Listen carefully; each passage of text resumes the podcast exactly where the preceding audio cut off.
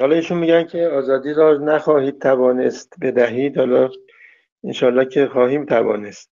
یه مطلب هم این است که میگن اگر آزادی شما سلب شد چه کار می‌کنید؟ خب این بله اگه فرض کنید که بخوان دست و بال از رئیس جمهور رو ببندن نتونه هیچ کاری بکنه بالاخره اولا که باید با مردم صحبت بکنه.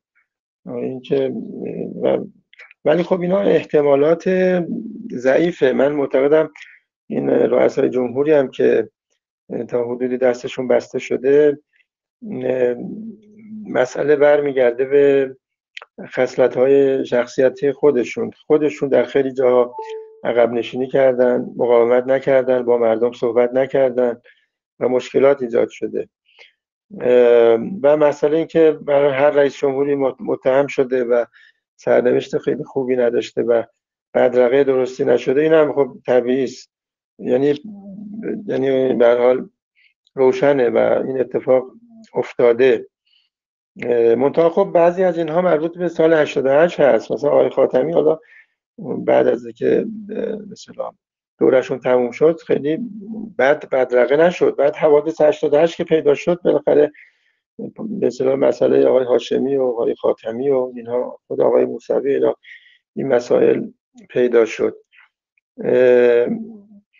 ارز کنم که اینکه فقط مشکل در قانون اساسیه نه من به نظرم در مشکل در قانون اساسی نیست. اختیارات ولی فقیه محدوده. اینطور نیست که مطلق باشه. اگرچه تعبیر ولایت مطلقه اومده ولی اون مطلقه به این معنا نیست که به اصطلاح هر جوری که خودش بخواهد و به طور بخواهی می‌تونه هر تصمیم بگیره اینطور نیست. در اصل در اصل 110 قانون اساسی وظایف اختیارات ولی فقیه کاملا استقصا شده و برشمرده شده و خارج از اون نیست. اگر هم در اصل نمی‌دونم هفتم زاید یا پنجم تعبیر ولایت مطلق آمده اصل 110 میاد او رو مقید می‌کنه. و در حال اختیارات ولی فقیه نامحدود نیست و تازه ما مجلس خبرگان هم داریم. مجلس خبرگان رهبری داریم که اینا باید ناظر باشن بر رهبر که حالا اگر نیستن یه بحث دیگری است. خب باید ناظر نظارت کنن باید یه جایی وارد بشن باید یه جایی سوال کنن. و اگر نظری دارن بیان بکنن پاسخ بگیرن. حتی اینا برای مردم اعلام بشه. خب ولی حالا اینکه عمل نمی‌کنن یه بحث دیگه از این اشکال در ممنون میشم. قانون اساسی در اشکال در نحوه اجرای قانون اساسی است. و بعد اصلاح بشه. یعنی خب این ارز کردم فرض کنید یه برداشتی که از ولایت فقیه وجود داره که میگن در واقع ولی فقیه حاکم هست و حق داره در همه جزئیات وارد بشه این برداشت خب درست نیست. ما ولی فقیه رو ناظر می‌دونیم. حاکم رئیس جمهوره حاکم دولته. و البته ولی فقیه ناظری است که ضمانت اجرایی هم داره نه که صرفا ناظر باشه. به هر حال بعضی برداشت ها غلطه من قبول دارم بعد اینها درست بشه ولی با عقب نشینی با وارد نشدن این مشکلات حل نمیشه. خیلی ممنون. آقای دکتر محمود صادقی اگر جناب هم صحبتی دارین خوشحال میشیم بشنویم. بله من صدای من میاد؟ بله بله.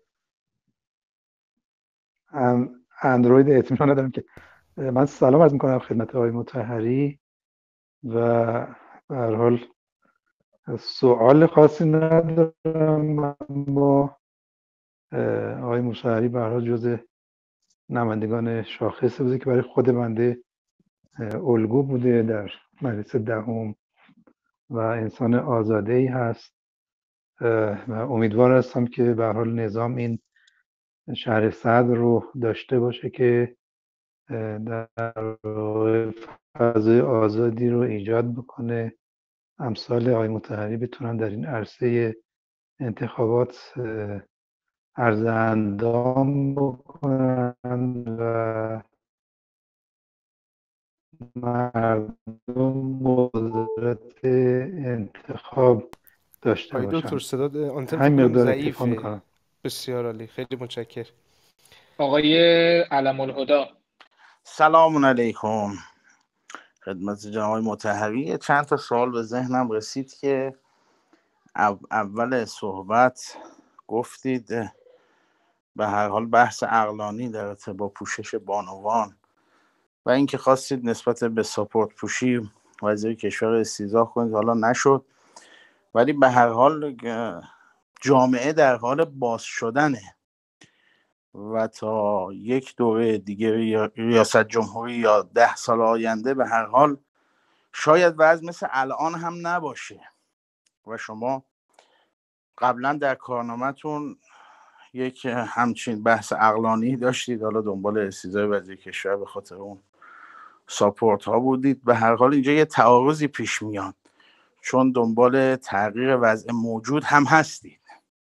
حالا اولا با توجه به تغییر وضع موجودی که در نظر دارید از چه ادبیاتی برای افزایش مشارکت بیشتر مردم در انتخابات استفاده می‌کنید و دو اینکه در صورتی که جناب آقای لاریجانی هم به عرصه بیایند شما حاضر به اینکه به نفع ایشون کنار برید هستید یا نه؟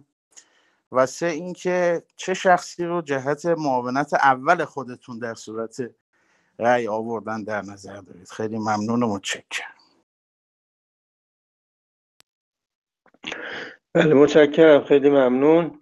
از کنم این مسئله ساپورت پوشی البته برای استیزاه وزیر کشور نبود. یه سوالی بود که از وزیر کشور مطرح شد. اینکه سوال این بود که اینکه مثلا یک مثلا ساپورت به اضافه یک مثلا پیراهن بلوز این به عنوان حجاب اسلامی تلقی بشه این کار درستی نیست. خب ساپورت میشه در از کنم جاهای خودش استفاده بشه ولی اینکه کسی صرفا با یه ساپورت و یک بلوز مثلا بیاد در جامعه ظاهر بشه این روش درستی نیست. نباید به رسمیت شناخته بشه. بحث این بود که بعد شما نظارتی داشته باشید و وزیر هم کارت زد گرفت و رفت. حالا به حال این و اینکه جامعه در حال باز شدن هست و اینو متوجه نمیشم. یعنی چی در حال باز شدن هست؟ یعنی هر چی مثلا ما رو به برهنگی بدیم جامعه داره باز میشه خب این معنی نداره. نه اینطور هم نیست. ببینید شما در زمان شاه هم همه فکر می‌کردن الان چه خبره جامعه مثلا شما شمال تهران نگاه می‌کردید یا می‌دیدید اصلا برهنگی در حد اروپا بلکه بالاتر از اروپا بود. و بعد که بسیج شدن مردم خانم ها وارد شدن شما دیدید از میدان امام حسین تا میدان آزادی همینطور خانم های چادر مشکی بودن. اینها ارز کنم که اینا بروزی نداشتن. امروز هم همینطوره. اینا کسایی که شما جامعه در حال باز شدنه اینا بروز و ظهورشون بیشتره. و الا متن جامعه اینطور نیست و این هم تا یه حدی جلو میره. اونجور نیست که بگیم حالا جامعه دوست داره مثل اروپا باشه نه اینطور این خبران نیست. به هیچ وجه اصلا تمایل جامعه هم چنین چیزی نیست. جامعه با سختگیری ها مخالفه که بنده هم مخالفم. نباید بی جهت ما خانم ها رو به زحمت میاندازیم اونی که در حد معقولی رعایت کرده نباید ما از کنم که اونها رو اذیت بکنیم. همطور آقایون. آقایون هم باید رعایت هایی رو داشته باشن. اما درباره افزایش مشارکت ارز کنم که خب وقتی اهمیت موضوع برای مردم روشن بشه و, و تاثیر مشارکت بالا برای مردم آشکار بشه اینا توضیح داده بشه طبعا مردم به سرنوشت آینده خودشون علاقه من هستن و وارد خواهند شد. الان مردم شاید فکر می‌کنن که انتخاب ما تأثیری در سرنوشت ما نداره. تجربه مجلس قبلی رو دارن مجلس یازدهم رو دارن. خب اونجا حوادث بدی اتفاق افتاد. انتخابات مجلس یازدهم بعد از حوادث آبان 98 بود. بعد از سقوط هواپیمای اوکراینی بود. یه فضای بدی بر جامعه حاکم بود و مردم احساس کردن که مجلس در این کشور کاری نیست. شورای به هیئت سران قوا تشکیل شده بود. خودشون تصمیم گرفتن مجلس می‌خواست این مسببه بنزین رو اصلاح کنه. نمی‌تونست بهش اجازه نمی‌دادن. می‌خواستیم وزیر رو استیضاح کنیم. اجازه نمی‌دادن. و احساس کردن اصلا این مجلس اصلا مجلس کاره ای نیست تو کشور. لذا آقای دکتر با توجه که این تایم اولیه تموم شده خیلی ممنون بله. میشم که خیلی خلاصه تر و کوتاهتر بله، که به سوالات بله. بیشتری جواب بدیم. بله بله. چشم. می‌خوام بگم الان فضای مدار تغییر کرده نسبت به اون دوره. اگر ما حساسیت شرایط رو بیان کنیم من فکر کنم ما مشارکت خوبی خواهیم داشت. و اینکه اگر آقای لاریجانی هم حضور داشته باشه آیا من همچنان حاضر خواهم بود؟ بله من همچنان حاضر خواهم بود چون معتقدم که بالاخره یک ویژگی هایی در من هست که در ایشون نیست. همونطور که ممکنه در بعضی جاها ایشون از من قوی تر باشه ولی میگم در مجموع من در واقع خودم رو خب طبیعتا هر کسی که کاندیدا میشه خودش رو اصلح می‌دونه. و در مورد معاونت اول همین بعضی از همین افرادی که اسمشون به عنوان کاندیداتور مردم به اعلام شده. من در بین همین ها افرادی رو مناسب برای معاونت اولی می‌دونم ولی الان خیلی صلاح نمی‌دونم اسم ببرم. متشکرم.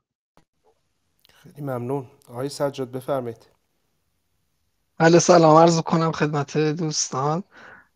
شب بخیر میگم خدمت جناب دکتر آقای دکتر مطهری عزیز.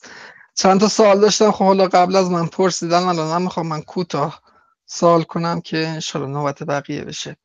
اول اینکه می‌خواستم نظرتون رو در مورد اختیارات رئیس جمهور بدونم آیا اعتقاد دارید رئیس جمهور رئیس جمهور کشور اختیاراتی دارن؟ اختیاراتشون در چه حدی هست که بتونن کشور رو مدیریت کنن به جایی که اگر جایی بهشون انتقال شد نگن دست من نبود تا این حد؟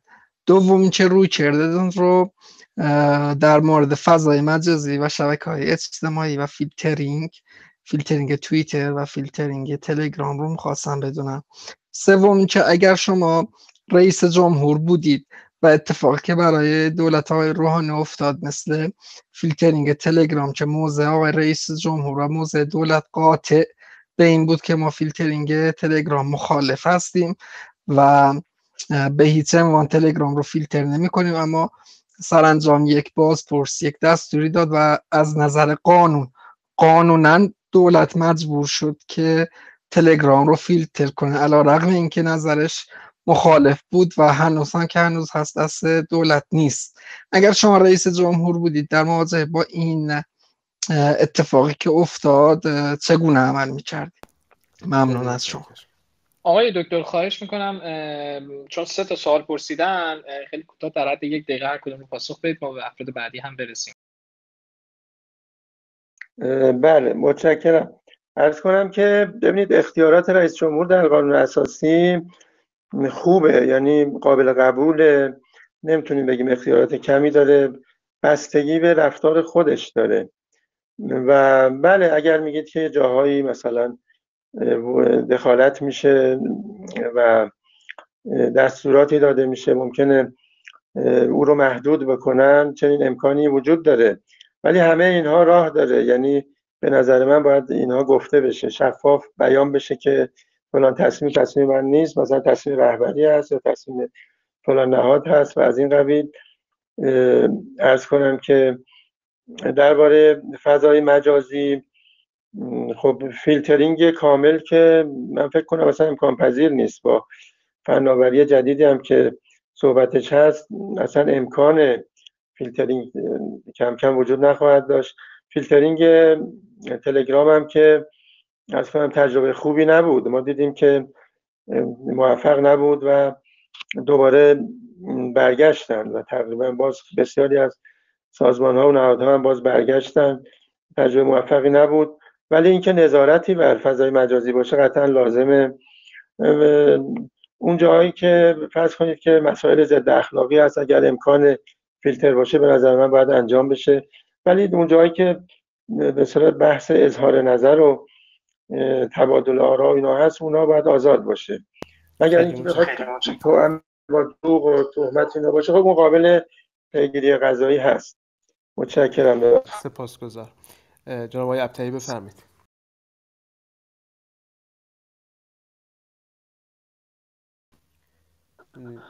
من سلام عرض می‌کنم مجدد خدمت آقای متحری ولی صدای من میاد؟ بله بله. آقای متحری عزیز من فرمایشات شما رو که گوش می‌کردم فکر می‌کنم که این فرمایشات که میفرمایید برای رئیس جمهور نشدن خوبه. خب اگه برای رئیس جمهور نشدن خوب باشه خوبه. یعنی برای رئیس جمهور نشدن میگید خوبه بلا چون من مباشر مستقیم بودم توی اون چهار سال حداقل اول آقای خاتمی. همه این کارا رو ما می‌خواستیم بکنیم. ولی شما فرض کنید رئیس جمهورید. رادیو تلویزیون خبرتون رو پخش نمی‌کنه. سپاه حتی توی اون انتخابات مجلس هفتم شما لابد یادتونه که مطرح شد که بالاخره انتخابات رو وزارت کشور برگزار می‌کنه یا بدیم سپاه انجام بده. خب این شرایط اینجوری بالاخره شما به مردم هر روز صبح بیاید بگید که آقا این رو سپاه گفته این رو رای گفته این رو رهبری فرمودن اینجوری می‌تونیم بگی خب چه فایده داره برای مردم؟ اولا پخش نمیشه بعدش حالا بگین. یا از مردم می‌خواید بریزن تو خیابون مسائل توشون رو انجام بدن. یا ببین دو تا مش اتفاق افتاد دیگه بعد از همین قضایی یا مثلا خاطری مثلا همه دعواها و بحثا و گفتگوها رو برید بکنید ولی نهایتا برای اینکه مملکت به هم نریزه برید همون روالی که موجود هست مطرح کنید. اینجوری نیست که اینا نخواسته باشن و از اختیاراتشون استفاده کنن. من یادم جواب آقای هاشمی شاهرودی و شورای, نگه... شورای نگهبان به اون بحث اختیارات قانون اساسی رئیس جمهور که رفته بود دایره دوقلو. وقتی که ما جوابش گرفتیم نوشته بود که حتی رئیس جمهور بر از به عنوان مرجع مفسر قانون اساسی حتی رئیس جمهور بر وزرایی که مستقیما انتخاب کرده و جای دیگه مربوط نیست. یعنی مثلا وزیر دفاع می‌رفت خارج می‌شد وزیر اطلاعات خارج می‌شد. یه چند تا وزارت خونه بود که نماینده رهبری داشتن خارج می‌شد. رئیس جمهور فقط می‌تونه به اون وزرا نه باز به کل کابینش تذکر بده. خب اینا واقعیت است که الان هست دیگه تجربه شده و پیشم رفته. اما شما اگه بخواید رئیس جمهور نشید بگید از این امکانات استفاده می‌کنید خیلی خوبه. ولی واقعیت این نیستش که این اختیارات در اختیار رئیس جمهور باشه و شما بتونید بیاید بیرون یا بالاخره جنگ داخلی باید را بیفته یا اینکه باید بپذیرید که جیر مملکت جلو بره دیگه. مخلص آقای متحری هستیم بله سپاسگزارم. خدمت جناب ابتهی ما سلام عرض می‌کنیم. قبلا خدمت آقای صادقی من فراموش کردم.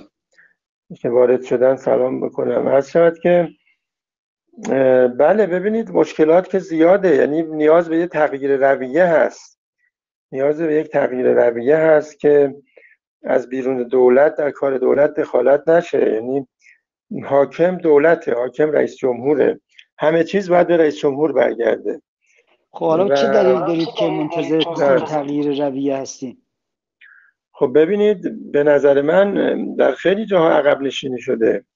یعنی ارز کنم از ابتدا در واقع این راه دخالت رو دولت ها باز گذاشتن و اونها وارد شدن.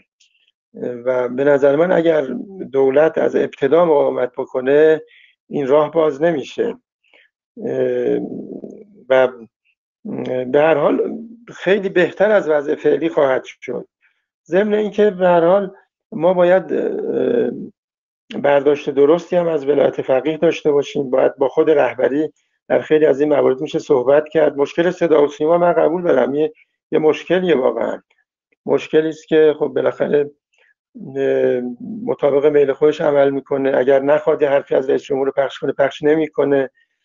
و از این قبیل تبلیغات اگر بخواد علیه دولت انجام بده به راحتی انجام میده. ولی امروز با توجه به فضای مجازی و اینها کارشون به این راحتی ها نیست. تفسیرهای شورای نگهبان هم در خیلی جا تفسیرهای غلطی است واقعا.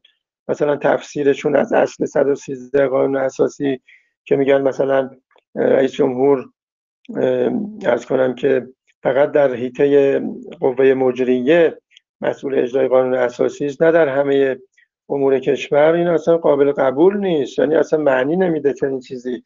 و الا اصلا خب اگر اینطور باشه چه ضرورتی داشته که به عنوان یک اصل در قانون اساسی ذکر بشه. لذا اونا رو ما مفسر قانون اساسی بر اساس همین قانون اساسی خود شورای نگهبان دیگه. خب باشه ما اونا رو نمیپذیریم. چیزی که با عقل جور در نمیاد ما قبول نمی‌کنیم. از همینطور که نظارت استصوابیشون هم غلطه. یعنی خب یه تفسیری به نفع خودشون انجام دادن. اینا باید برگرده به وضع خودش و بالاخره ببینید اگه بخوایم اوضاع درست بشه باید تلاش بکنیم. ما باید وارد بشیم باید مقاومت بکنیم تا انشالله اوضاع درست بشه. ولی اگه بگیم آقا کاری نمی‌شود کرد و اوضاع همین است که هست رئیس جمهور هم کاری نیست و بس کسی هم وارد نشه این به نظرم راه درستی نیست. باید وارد شد بازم تلاش کرد شرایط هم به نظر من بهتر از گذشته هست. و مردم الان آگاهتر هستن حتی خیلی از افراد داخل حکومت الان مواضع بهتری دارن. من اعضای از شورای نگهبان می‌شناسم که اینا مخالف این رویه هستن. میگن اصلا این رویه به سلام جمهوری بودن نظام رو از بین می‌بره. اینها قابل اصلاحه. همطور که در دوره گذشته در بین حقوقدانای شورای نگهبان سه نفر در مجلس نهم ما انتخاب کردیم که اینا فضای شورای نگهبان رو تغییر دادن. میشه خیلی کارا کرد. اینطور نیست که همه چیز از دست ما خارج باشه. اگر یک رئیس جمهور مقتدر بدون رو درواسی با با مقامات با مردم باشه به نظر من بسیاری از این مشکلات قابل حله آقای روحانی که عقب نشینی های زیادی کرد خود آقای خاتمی هم بالاخره در خیلی جا رو درواسی داشت. می‌تونست بهتر از این عمل بکنه. در حال ما نباید وضعیت رو به معنای عقب نشینی و ناامیدی بگیریم. متشکرم. سپاسگزار. خیلی ممنون. آیا احسان بفرمایید. خیلی کوتاه در کمتر از دو دقیقه. سلام آقای متحری خیلی ممنون از اینکه تشریف آوردید. آقای متحری حضرت عالی میفرمایید که دولت در مقابل دخالت ها عقب نشینی کرد. میفرمایید که دولت اختیار داره. می‌خوام ازتون بپرسم آیا مجلس اختیار نداشت زمانی که شما سه دوره در مجلس بالاخره نماینده مردم تهران بودید؟ آیا مجلس عقب نشینی نکرد؟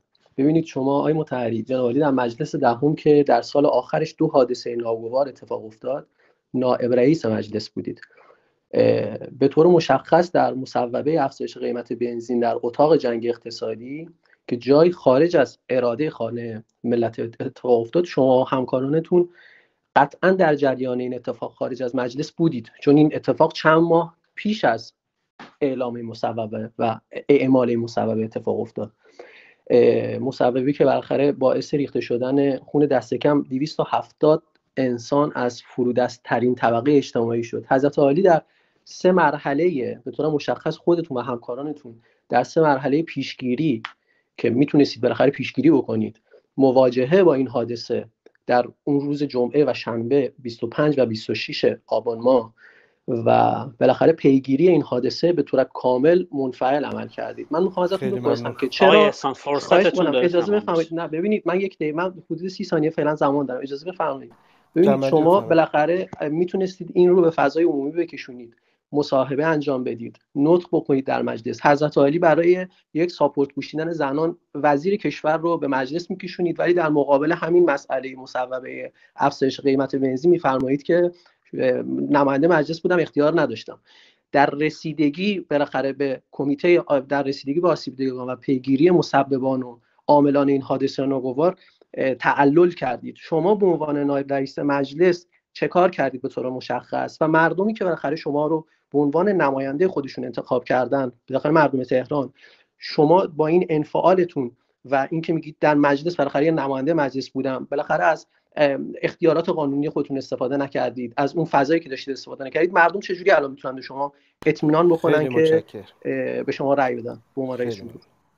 آقای دکتر بفرمایید. بله خیلی ممنون. تشکر می‌کنم. عرض کنم که اولا من در سال آخر مجلس دهم نایب رئیس نبودم. ارز کنم که این که من میگید مجلس عقب نشینی کرد اصلا مجلس دخالتی در این قضیه نداشت. و ارز کنم که این تصمیم شورای عالی شورای سران شورای سران شورای اقتصادی سران قوا بود که تصمیم گرفت به مجلس هم به هیچ وجه اطلاع نداشت. مجلس هم تا همون روز جمعه متوجه شد. نمایندگان مجلس هم به هیچ وجه اطلاع نداشتن روز یک شنبه که آمدن وارد مجلس شدن هم فراکسیون امید و هم طرف مقابل هر دو طرح دو فوریتی داشتن برای اینکه این چیز رو مثلا این طرح رو تغییر بدن و لغو کنن. اما خب صحبت های مقام رهبری در هم مجلس مستقیما پخش شد و مجلس دیگه منصرف شد. از این قضیه و ثانیا مسئله افزایش قیمت بنزین که اصل قضیه که یه امر معقولی بوده به طور کلی و با سالها پیش انجام می شده و این خطر وجود داشت که مصرف بنزین به حدی برسه که ما مجبور به واردات بنزین بشیم و در شرایط تحریم امکان واردات بنزین نبود. و از این طریق ممکن بود که ما به شورش هایی برسیم. ضمن اینکه قاچاق بنزین هم در حد بسیار بالایی بود. بنابراین این تصمیم وجود داشت. یعنی از یکی دو سال قبل این صحبت ها بود که بالاخره باید این کار انجام بشه. دولت همین اختیار رو داشت ولی دولت ملاحظاتی داشت گاهی ملاحظه انتخابات می‌کردن. مجلس می‌خواست گاهی وارد بشه ولی مجلس هم باز ملاحظاتی داشت ملاحظه انتخابات و اینجور مسائل داشتن. در واقع هر دو تعلل کردن هر دو تعلل کردن و بالاخره ولی چون دیگه رسیدیم به نقطه ای که ممکن بود که محتاج به واردات بنزین بشیم این تصمیم گرفته شد. صحبت در زمان بد این تصمیم هست و صحبت در نحوه بد اجرای این تصمیم و نحوه بد برخورد با معترضان هست و الا اصل قضیه چیزی است که باید سالها قبل انجام می‌شد. و اینکه میگید باید پیشگیری از حادثه می‌کردید اصلا ما روز شنبه صبح فهمیدیم داستان چیه اصلا ما چی چی رو بخوایم پیشگیری بکنیم. رسیدگی به آسیب دیدگان حادثه هم ما دائم, دائم احضار کردیم افراد رو مقامات وزارت اطلاعات و پلیس و نمی‌دونم شورای عالی امنیت ملی اینا اومدن که جواب بدن قضیه رو. چرا اینجور شده؟ به من کار ما احضار وزیر کشور بود. برای استیزایش که مسئول مستقیم اجرای این تصمیم وزیر کشور بود و به نظر من متهم اول بود. و ما می‌خواستیم این استیزا انجام بشه. خب باز گفتن نه صلاح نیست چنین نه اجازه ندادم ما تا روز آخر مجلس دهم مقاومت کردیم. از آقای صادقی هم اگر هستن ایشون می‌دونن. تا روز آخر ما مصمم بودیم امضا رو پس نگرفتیم ولی به هر حال اجازه ندادم در هیئت رئیسه هم من خیلی در درگیر بودم با با خود آقای لاریجانی و در آخر من انتقاد کردم از ایشون. به هر حال دیگه خیلی متشکرم و اختیارات نماینده بیش از این نیست. ولی یه رئیس جمهور اختیارات بسیار زیادی داره. ممنون. آقای دکتر متحری من می‌خواستم خواهش کنم اگر اجازه بفرمایید با اینکه خدمتون عرض کردیم برنامه تا ساعت 11 و رب باشه یا 11 و 20 دقیقه ما یه مقداری بیشتر ادامه بدیم می‌دونم یه مقدار خسته شد ولی اون سوالات بیشتر اومده. یه عده بیشتری هم دارن به جمعمون میپیوندن. اگر لطف بفرمایید خیلی ممنون میشه بله. حالا می‌خواد یه یه رو دیگه ادامه بدیم. بله یه رو 20 دقیقه دیگه بریم جلو پس. خانم قاضی. من سلام عرض می‌کنم خدمت همه. آقای متحری سلام عرض می‌کنم خدمت شما. قبل از اینکه سوالم رو بپرسم این جسارت رو به خودم میدم که به شما تذکر بدم. حق انتخاب پوشش استعداد حیوانی نیست و اون لفظی که شما به کار بردید توهین به مردم هست. به مردمی که حق انتخاب پوشش رو می‌خوان و حق انتخاب پوشش مصادف با برهنگی نیست که شما مدام روی اون واژه برهنگی تاکید می‌کنید و میگید با اون مخالف هستید. نه اگر نگیم همه مردم بخشی از مردم خواهان این هستن که خودشون انتخاب بکنن پوشششون رو نه حکومت برای اونها و نه قانون برای اونها. اما در رابطه با سوالم چون می‌دونم که شما بارها شما و البته آقای محمود صادقی که اینجا هستند بارها و در مقاطع مختلف پیگیر وضعیت آسیب دیدگان و زندانیان بودید. برای همین از شما می‌پرسم آقای متحری چرا آمار کشته شدگان آبان اعلام نشد؟ و شما بگید چه تعداد از مردم در اعتراضات آبان کشته شدند؟ دولت بارها پاسکاری کرد. وزیر کشور آخرین حرفی که زد بین 220 تا 225 بود و اون 25 جان خیلی مهمه. بالاخره چند نفر کشته شدن؟ چرا اطلاع رسانی نمیشه؟ و امیدوارم نگید که نمی‌دونید. به خاطر اینکه شما توی مجلس بودید پیگیر بودید با توجه به زمانتون یه مقداری داره میگذره. لطف کنید جنبندی خب با توجه به جایگاهی که دارید اگر شما ندونید که چه تعداد آدم کشته شدن در آبان ماه چجوری می‌خواید به جایگاه بالاتری مثل ریاست جمهوری فکر بکنید و اقدام کنید. من جسارتا آقای صدرا سی ثانیه یه سوال دیگه هم می‌پرسم. خانم آقای قاضی اجازه بدید. ببینید واقعا زمان گذشته و ما تایم اضافه هستیم. هم بله سوال اولی که پرسیدید سوالمو اگر اجازه بدید آقای متحری پاسخ بدن همه مدت که خواهش می‌کنم به همه احترام بذاریم ما.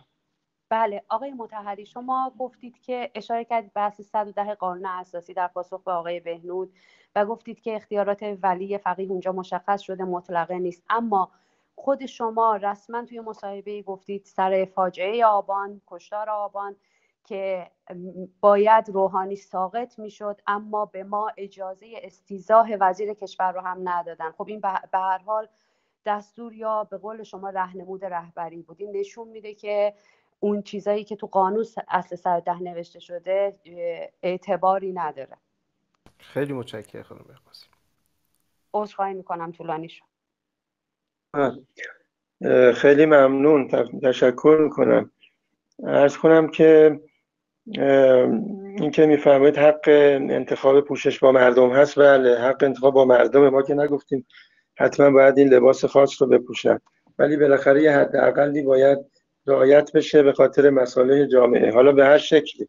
اگر ما گفته بودیم حتما همه فرض کنید خانم ها باید با چادر و روبند بیان. بله این حرف شما درست بود. اگر میگید منظور برهنگی نیست که خب با ما هم سخن هستید. ما هم اگه منظور برهنگی نیست ما مشکلی نداریم. ولی منظور خیلی از این دوستانی که میگن حجاب اختیاری منظورشون همون نیمه, پره، نیمه برهنگی و نیمه اوریانی هست. ارز کنم که آمار کشته شدگان هم عرض شود که بالاخره ببین اگر ما اعتماد به نظام جمهوری اسلامی داریم باید از باید حرف نهادهای مسئول رو قبول بکنیم. بالاخره از طرف شورای عالی امنیت ملی و وزیر کشور اینها گفتن مثلا حدود 230 نفر کشته شدن. اگر هم می‌خوایم اعتماد نداشته باشیم که خب هرچی اینا بگن با بالاخره باز قبول نمی‌کنیم. لذا من اعتماد دارم. من اعتماد دارم که اینها درست میگن. و تعداد همین همین است که اینها میگن. و راجع به بحث اصل 110 هم خب بله یه خیلی جا هست که رهبری گاهی نظری میدن ولی مجلس رو آزاد می‌ذارن. گاهی میگن نظر من اینه ولی اگر مجلس اصرار داره کار خودش انجام بده. ولی گاهی افرادی هستن که می‌خوان خودشیرینی کنن و هی میان نقل قول از رهبری می‌کنن که آقا نظر آقا چنینه چنانه و اجازه اجازه اقدام مثلا افراد رو به وظیفه قانون خودشون رو نمیدن فضا درست می‌کنن. اونجا اشکال واقعا از خودمونه. و گاهی خودمون می‌خوایم خودمون رو شیرین کنیم و از این کار آگاهی می‌کنیم خیلی ممنون. خیلی متشکرم. آقای دکتر ممنون. آقای عبدالرضا. من سلام عرض دکتر می‌کنم. احمدی بفرمایید. خواهش می‌کنم. سلام عرض می‌کنم خدمت جناب آقای متحری من اینجا باید اعتراف کنم که آقای متحری جزء آقازاده های منحصر به فرد کشورن. چون مدام راجع به آقازاده یا نخبه زاده بگیم صحبت میشه ایشون خیلی سالم و خیلی سلیم النفس بودن. در خصوص سوالاتی که دارم این که منطقه سوق الجیشی و استراتژیک ایران با توجه به دوره چهار ساله و هشت ساله آینده ریاست جمهوری که خیلی حساس هست. حالا من حساسیتش رو خیلی نمی‌تونم به صورت سریح بگم ولی دوره چهار ساله بعد و هشت ساله بعد دوره حساسی هست. آیا ایشون فکر می‌کنن که اجازه بهشون داده میشه که با توجه به موقعیت فعلی کشور ایشون وارد صحنه بشن علیرغم اینکه ما ایشون رو قبول داریم و به عنوان یک فرد آزاده هم در مجلس هم در غیر مجلس موفق بودن یعنی به نسبت دیگر سیاسیون ایشون یکی از اشخاصی بودن که تونستن صحبت های خودشون رو به سراحت بگن. حالا یه مقدارش ممکنه بعضی وقتا انتقاد داشته باشن افراد یا خود من یا دیگران یا موافق باشن. یک مسئله مسئله دوم راجع به سیاست خارجی. اگر تناقض پیش بیاد بین سیاست خارجی که نظر ایشون هست و با نظر رهبری ایشون کدوم طرف رو میستن به قول یکی از دوستان که نمیشه اعلام کرد در رادیو یا تلویزیون های ابتری گفتن ایشون چی کار خواهند کرد؟ ممنون. بله متشکرم. ارز کنم این که بالا به بنده مثلا اجازه خواهند داد که در این دوره هشت ساله حساس آینده به اصطلاح این سکان رو به دست بگیرم خیلی روشن نیست. واقعا خب خیلی هم معلوم نیست. ولی من فکر می‌کنم حضور فردی با ویژگاه من به صلاح کشور هست به صلاح آینده کشور هست. دیگه حالا اونجا تصمیم با نهادها و مقامات مسئول هست. اما مسئله سیاست خارجی به نظر من این قابل بحثه. یعنی اولا که دخالت ها در اون حدود نیست که فکر کنیم مثلا راجع جزئیات سیاست خارجی دائما از طرف مثلا رهبری یا دفتر رهبری دستور داده میشه. اینطور نیست. به نظر من خود وزارت خارجه خیلی کارها رو می‌تونه انجام بده. نیازی هم به سوال و پرسش و اینها نیست. این که مثلا روابط ما با کشور اسلامی باید اصلاح بشه آیا این غلطه؟ یعنی مثلا کسی مخالف اینه فکر نمی کنم روابط ما با کشورهای عربی باید اصلاح بشه. ما باید مبادلات اقتصادی با کشورهای بزرگ آسیایی داشته باشیم. نمی‌دونم با توازن سیاست ها در باره غرب و شرق داشته باشیم. منحصر به یک کشور و دو کشور نشویم. اینا روشنه. اینا اصول عقلی آشکاری است که باید اینها انجام بشه. حالا تو این سه سه چهار سال اخیر ما در شرایط ویژه ای بودیم. خب مثلا در فرض کنید که از دوره که ترامپ روی کار آمد خب یه فضای عجیبی حاکم شد. مسئله ترور سردار سلیمانی پیش اومد. و خب تو در یک چنین شرایطی بالاخره صحبت از ارتباط برقراری رابطه با آمریکا اینا خیلی قابل مطرح شدن نبوده. باید ما تحمل کنیم یه مدار صبر کنیم. انشالله تحریم ها رفت بشه و مثلا برجام احیا بشه و بعد میشه وارد بحث رابطه با آمریکا شد و بالاخره آرمان هایی که ما داریم اینها خیلی وابسته به سیاست خارجی ماست. ما در واقع یه پیامی برای دنیا داریم. بدون ارتباط با دنیا نمی‌تونیم این پیام رو برسونیم. لذا من فکر نمی کنم اختلاف نظر اساسی بین مثلا افکاری که امثال ماها داریم با نظراتی که مقام رهبری دارن وجود داشته باشه. آقای شریعتی بفرمید من سلام و خسته نباشید.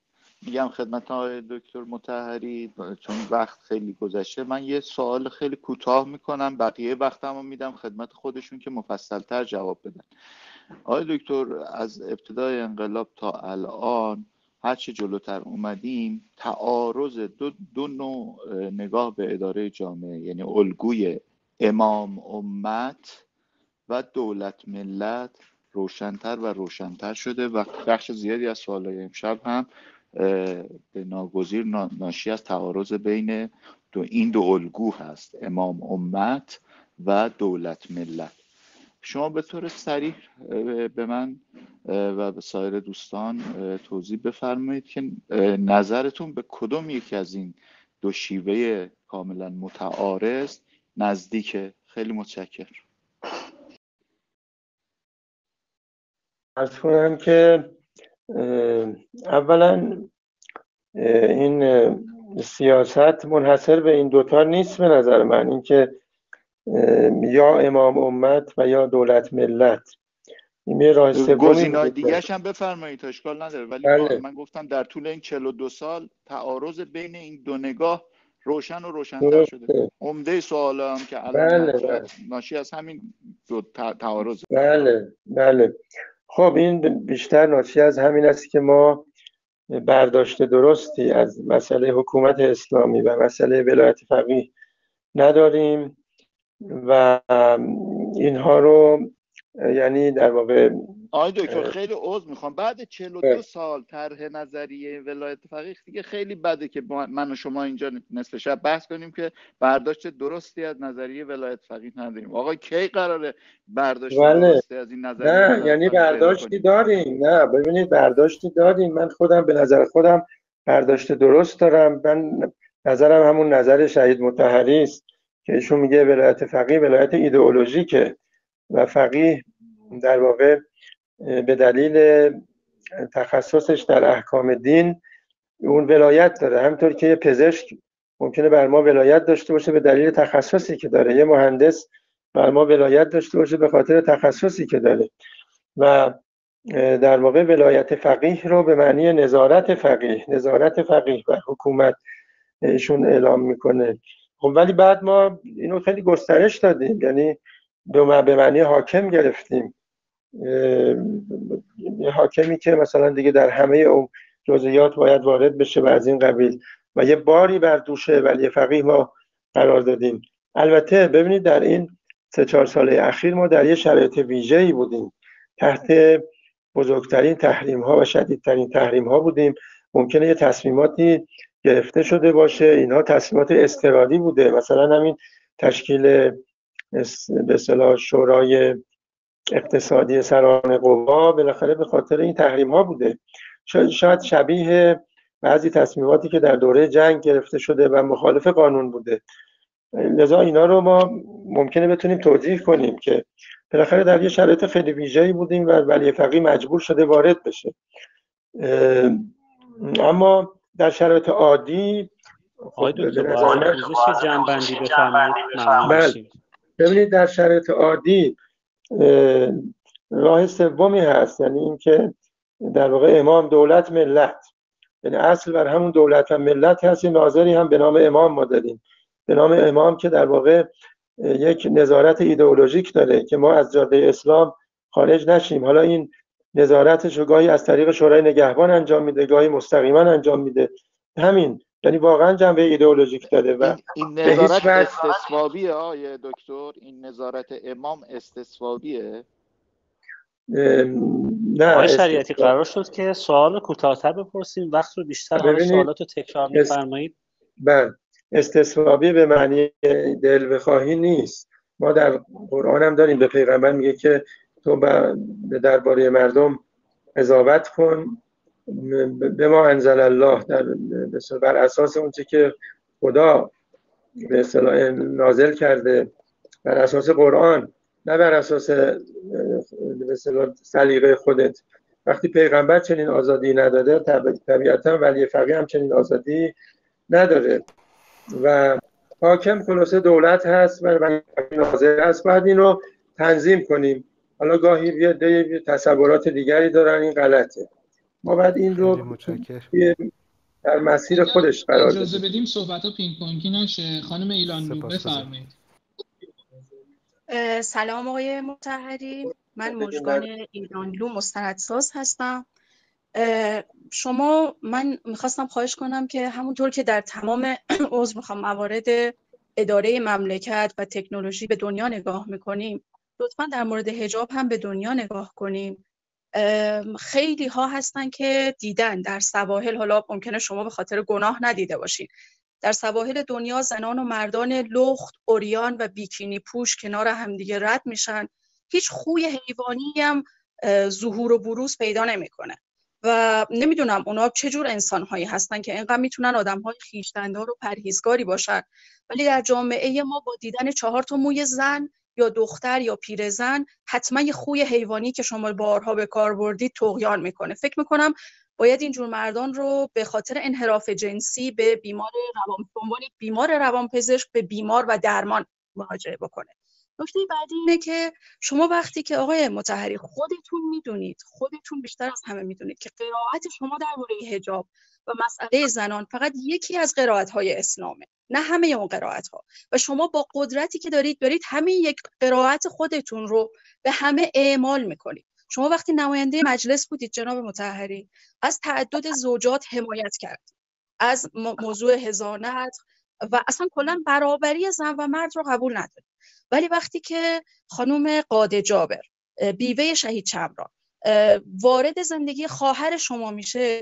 شما و خانوادهتون تماما مادرتون خانوادهتون تماما تمام قد مقابل ایشون میستید که ایشون رو از خانواده خواهرتون بیرون کنید. من خودم مستندساز هستم. زمانی که داشتم زندگی شهید چمران رو می ساختم خانم قاده جابر خیلی خاطره ها تعریف کرد برای من از واکنش های خیلی بعد شما این استاندارد دوگانتون اجازه بفرمایید تموم شد استاندارد دوگانه رو خانم مشکان ادامه صحبتتون هم تکرار مکررات دوگانه چگونه؟ آقای متحری فکر می‌کنید که به عنوان کاندید رأی زنان رو خواهید داشت. بس بله. بله خیلی ممنون. سپاسگزارم. ارز کنم که اینکه اولا هیچ گونه دوگانگی در مواضع من وجود نداره.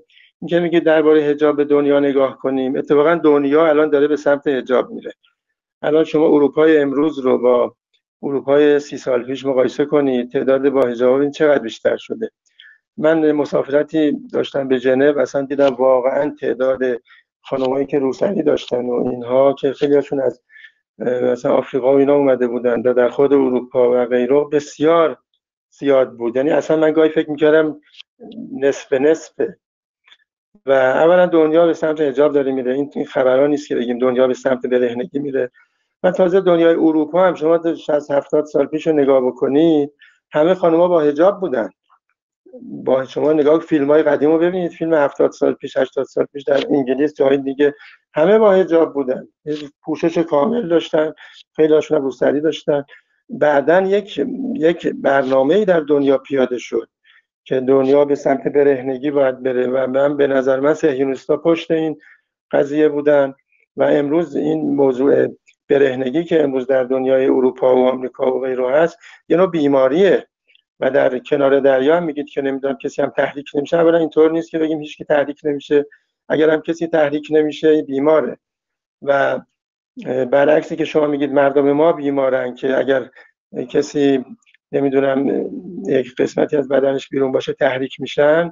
برعکس اونایی که تحریک نمیشه اونایی که شما میگید در کنار دریا اوریان حرکت می‌کنن تحریک هم نمیشن خب اونا بیمارن. خدا خواسته که ما تحریک بشیم. خدا ما رو اینجوری آفریده. شما می‌خواید با خلقت مبارزه بکنید که بگید اصلا هیچ فرقی نمی‌کنه. نمی‌دونم اصلا نباید تحریکی باشه. خب چه حرفی شما می‌زنید؟ باید تحریک باشه. این اتفاقا نقطه مثبت جامعه ماست. اگر یه جوانی با دیدن از کنم که پس کنه دست یه خانمی تحریک میشه خیلی خوبه. اتفاقا در اروپا الان مشکل دارن با این مسئله. دیگه اصلا افراد تحریک نمیشن خانم های اروپایی دارن رو میارن به مردان آفریقایی مردان نمی‌دونم عرب و ایرانی و غیره. خب این ما بعد اون روش درستی که اسلام گفته و اون چه که مطابق با خلقت انسان هاست ما همون رو عمل بکنیم. شما فکر کردید ما بگیم مثلا کسی بگه من تحریک شدم این حرف بدی زده مثلا این خیلی حرف بیادبی زده. این این حرفای میشه. این طبیعت انسان اینه. این غریزه جنسی یک غریزه سرکشی است. خدا اینجور قرار داده. همون خدایی که ما رو اینطور آفریده یه قوانینی براش گذاشته. باید ما اینو رعایت بکنیم. و مسئله تعدد زوجات هم یک قانون بسیار حکیمانه است که اسلام و قرآن این رو اعلام کرده. این منتها شرایطی داره. این کار هر کسی نیست. معمولا تعداد زنان آماده ازدواج از تعداد مردان آماده ازدواج بیشتره. اگر بگیم که اینا حق ازدواج ندارن ما به اینا ظلم کردیم. به قول شهید متحدی مسئله تعدد زوجات از حقوق زنانه. و ما نمی‌تونیم عده‌ای از خانم ها رو محروم کنیم از ازدواج. بگیم چون بالاخره فقط تک تک همسری باید باشه بنابراین شما حق ازدواج ندارید.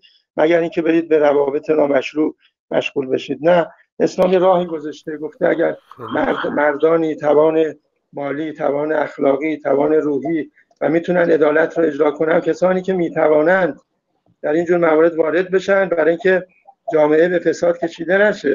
بعدم برابری زن و مرد به معنی تشابه حقوق زن و مرد نیست. اینطور نیست که حقوق زن و مرد در همه جا باید مشابه هم باشه. اینا دو جور خلقت دارن. تساوی حقوق به معنی تشابه حقوق نیست. اما اینکه راجع به خانم جابر هم صحبت کردید خب اونجا اولا که همشیره ما مخالف نبود نه ایشون هم قبول داشت. ولی خب ممکنه بعضی اعضای خانواده مخالف بودن. این دیگه یه بحث خانوادگی است که به نظر من خیلی مسئله مهمی نیست. متشکرم. اگه لطف کنید دیگه دیگه سوال آخر آقای باشه. اگه موافق باشین یک دو چهار پنج نفر موندن هر کدوم یک دقیقه پشت سرم صحبت ها رو سوالاشون رو بکنن. بعد خیلی حضرت عالی یعنی پنج دقیقه پنج دقیقه همه سوالا رو بکنن شما پاسخ بله. ندین باش آخر باش. جواب هر پنج رو فقط اگه یادداشت بکنین یا خودتون یه چیزی داشته باشین که ممنون میشم. آقای مهدی در حد یه دقیقه بفرمایید. سلام وقت شما بخیر باشه. شما رویکردهایی که دارید در تعریف اصولگرای اصولگرای اصلاح طلب قابل نقد و بررسیه و قبول داریم که اگر اصولگرایان بلد بودن مثل اصلاح طلبان خوش برخورد باشند و شما رو بغل کنند و شما رو جذب کنند شاید امروز در کل به اصلاح طلبان نزدیکتر نبودیم.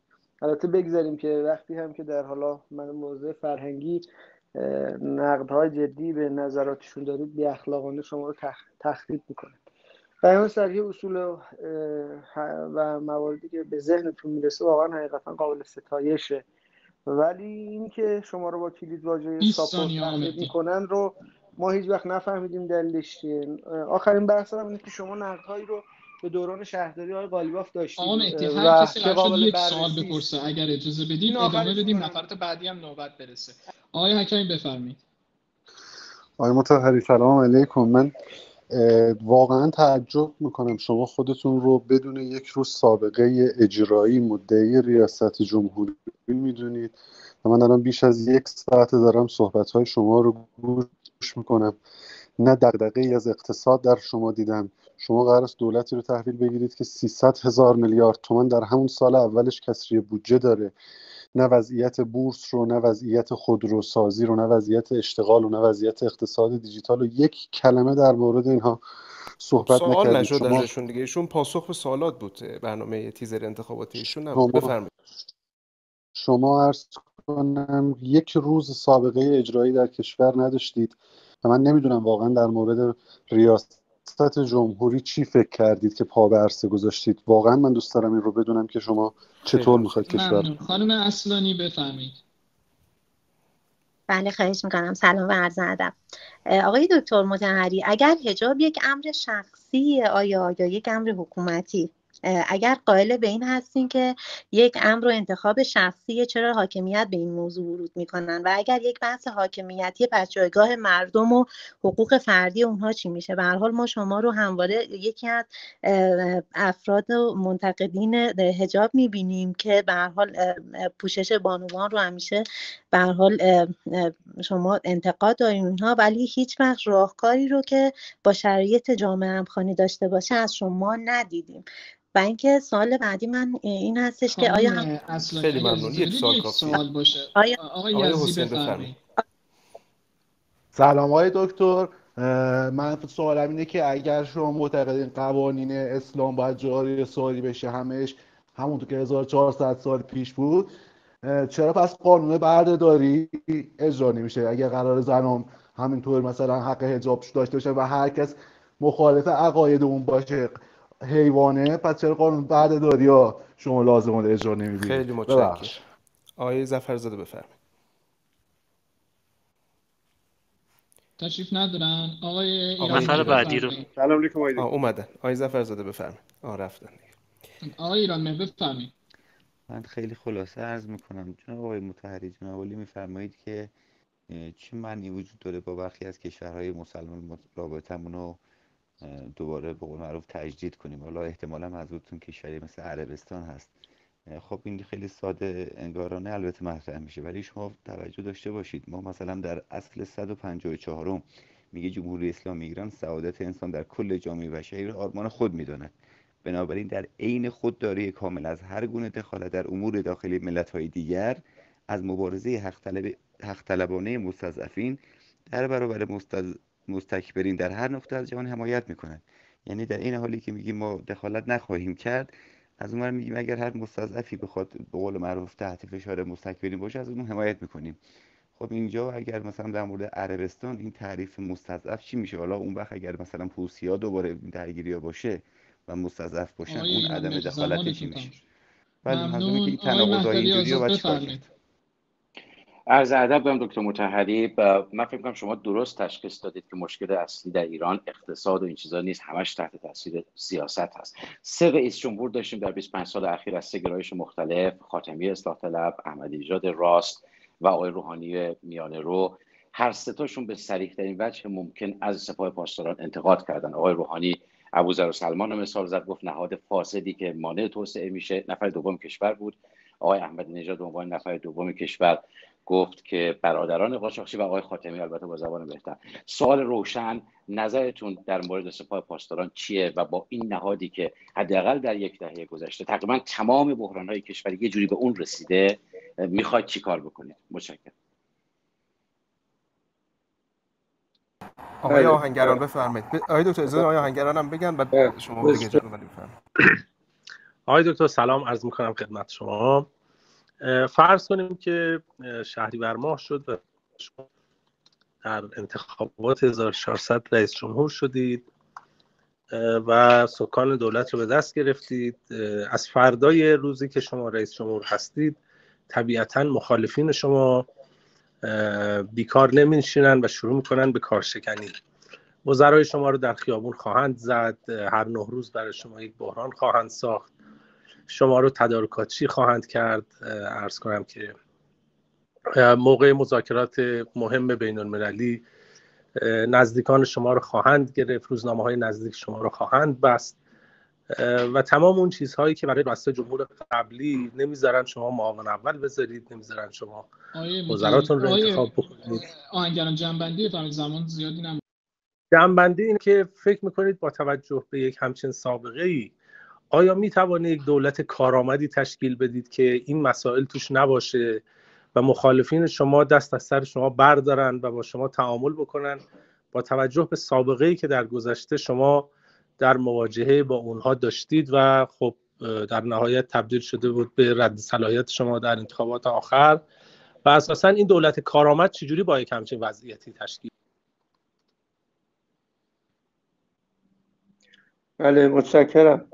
خب من جواب بدم؟ بفهمید آقای متحری بله. بله ارز کنم که راجع به حالا دوست اولی که صحبت کردم بحث اصولگرای اصلاح طلب بکنم تعبیر درستیه. خب تقریبا من همینطور هستم.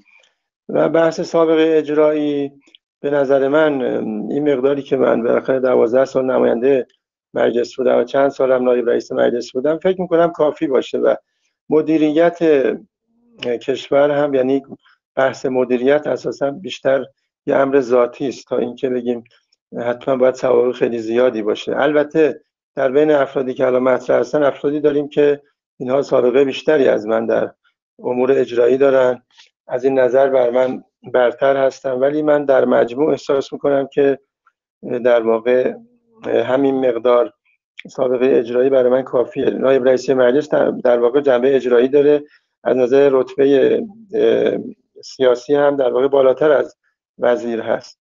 این است که به نظرم این مشکل اساسی نیست. و از کنم دیگه صحبتی که داشتن گفتن صحبت های شما مثلا بی ارتباط با اقتصاد و اینها بود و شما چه هیچ راه حلی مثلا برای مسائل اقتصادی بیان نکرد اولا که اشاراتی داشتیم بعدم صحبت های من متناسب با سوال های شما بود. وقتی شما سوال رو به اصطلاح سوق می‌دید بیشتر به سمت ساپورت و نمی‌دونم بحث پوشش و حجاب و اینا. خب منم طبیعتا باید مطابق صحبت شما جواب بدم. دیگه خانم صحبت کردن گفتن حجاب یه امر شخصی یا حکومتی؟ نه هیچ کدوم. حجاب یه امر اجتماعی است. حجاب آثار اجتماعی داره. حجاب در داخل منزل هیچ ربطی به کسی نداره. در زندگی مردم نمیشه دخالت کرد و تجسس اساسا از نظر اسلام ممنوعه. ولی اینکه بگیم که یه امر حکومتی است نه حکومتی نیست شخصی هم نیست. یه امر اجتماعی است که مسئلت جامعه اقتضا می‌کنه که برای اینکه جامعه محیط کار و فعالیت باشه یک از کنم حداقلی رعایت بشه. و اینکه میگی راهکار چیه؟ اولا من حجاب رو مسئله ای نمی‌دونم که حالا ما باید راهکار بدیم. این وضعیت که الان هست خیلی خوبه هیچ با مشکلی نداریم. الان اکثریت قریب اتفاق مردم به درستی دارن رعایت می‌کنن. حالا یه بعضی هم به طور کامل رعایت نمی‌کنن و کسی هم باشون کاری نداره. ما ما مسئله ای به نام هجاب نداریم که بخوایم اینو اینقدر بزرگش کنیم. ارز کنم که راجع به احکام اسلام که اگر بخوایم احکام همه اجرا بشه باید مثلا بردهداری رو امروز عمل کنیم. نه اون خودش یک یک ضوابطی داره. اون مربوط به جهاد ابتدایی هست که که به اکثر فقها معتقدن که باید در زمان معصوم باشه. حالا اون موقع آیا لازم باشه برای این قضیه یا نه؟ اون بحث دیگری است. و تازه بردهداری هم که در دوره اسلام بوده این برای در واقع سوق دادن غیر مسلمانان به سمت اسلام بوده. یک کانالی و دالانی بوده برای اینکه افراد تربیت اسلامی بشن و بعد دیگه آزاد بشن.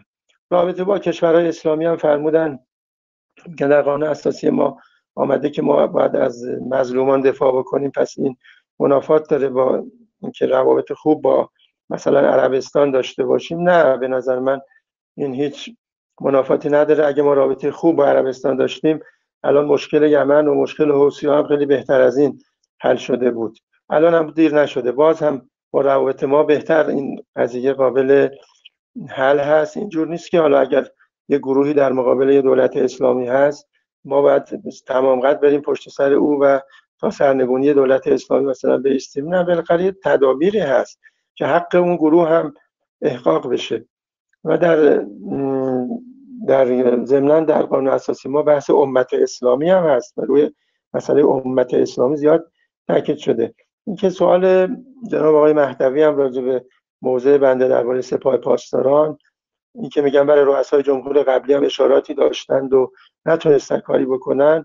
خب اشاره ببینید کافی نیست. اینکه آقای روحانی بیاد توی سخنرانی یه مطلقی بگه و رد بشه اینا فایده ای نداره. باید عملا ایستادگی بکنن. من با ورود سپاه به اقتصاد و و سیاست کاملا مخالفم. همونطور که نظر امام رحمت الله علیه بود و اینها باید خارج بشن از حوزه سیاست از حوزه اقتصاد. بله در یه جاهایی ممکنه پروژه هایی باشه که مثلا بخش خصوصی قادر به انجام اون نباشه. سپاه می‌تونه یه جایی پروژه رو در اختیار بگیره ولی به شرط اینکه به اصطلاح مالکیت پیدا نکنه که کم کم تبدیل به یه تراست و کارتلی بشه. اینا باید اینا قابل حله. اینا در این سالهای اخیر خیلی جلو آمدن و باید اینا اصلاح بشه.